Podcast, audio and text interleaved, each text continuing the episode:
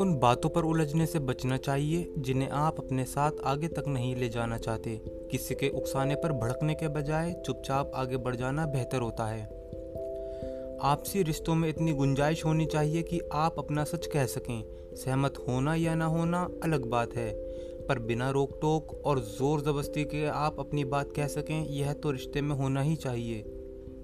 हमारे अपनों को हमारे समय, सोच और सीमाओं की कद्र करनी चाहिए। लेखिका एलिस वॉकर कहती हैं, वह आपका मित्र नहीं हो सकता जिसे आपकी चुप्पी चाहिए जो आपको आगे बढ़ने से रोकना चाहता है। भावनाओं को व्यक्त करें। बहुत से लोगों की समस्या होती है कि वे अपने आप को पूरी तरह व्यक्त नहीं कर पाते और यही बात लोगों के सामने उनकी एक अलग छवि बना देती है। मसलन, एक पिता अपनी संतान को चाहे जितना प्यार कर ले, पर यदि उसे बोलकर जताना नहीं आता तो यह भाव अधूरा है। इसी प्रकार, जब कभी परिवार में या दोस्तों की लड़ाई झगड़े जैसी अवंछनीय स्थिति उत्पन्न हो जाती है तो उसे चुप रहकर ज़्यादा लंबा खींचने के बजाय बातचीत द्वारा व्यक्त करना चाहिए, ताकि मन में जो नाराज़गी या गुस्सा है, वह बाहर निकल सके और रिश्ते फिर से सामान्य हो सकें।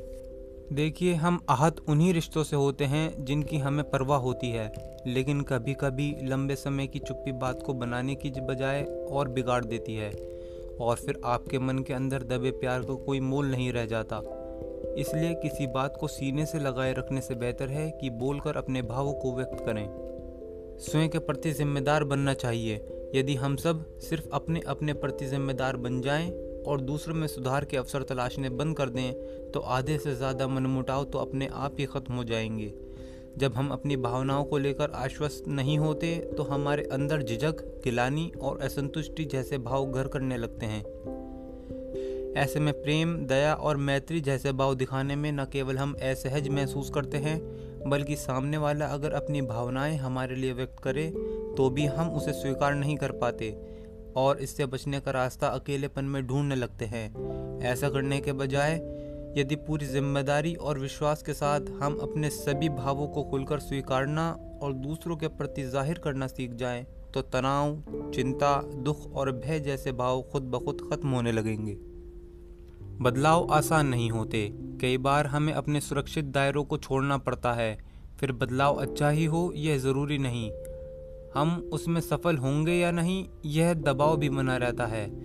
जो है, उसके खो जाने का डर हमें उस दिशा में बढ़ने से रोकता है, जो हमारे लिए मायने रखती है। प्रेरक वक्ता और लेखक जिग जिगलर कहते हैं, बड़े बदलाव डराते हैं, पर पता है सबसे डरावना क्या है? कोशिश नहीं करने का अफसोस। शर्तों पर ना हो बंधन। अक्सर ऐसा होता है कि किसी रिश्ते को ज़्यादा बेहतर बनाने के प्रयास में हम उसके साथ जाने अनजाने में ही कुछ नियम और शर्तें लगाने लगते हैं। हम यह सोच ही नहीं पाते कि सामने वाला पक्ष भी इन नियम और शर्तों से सहमत है या नहीं।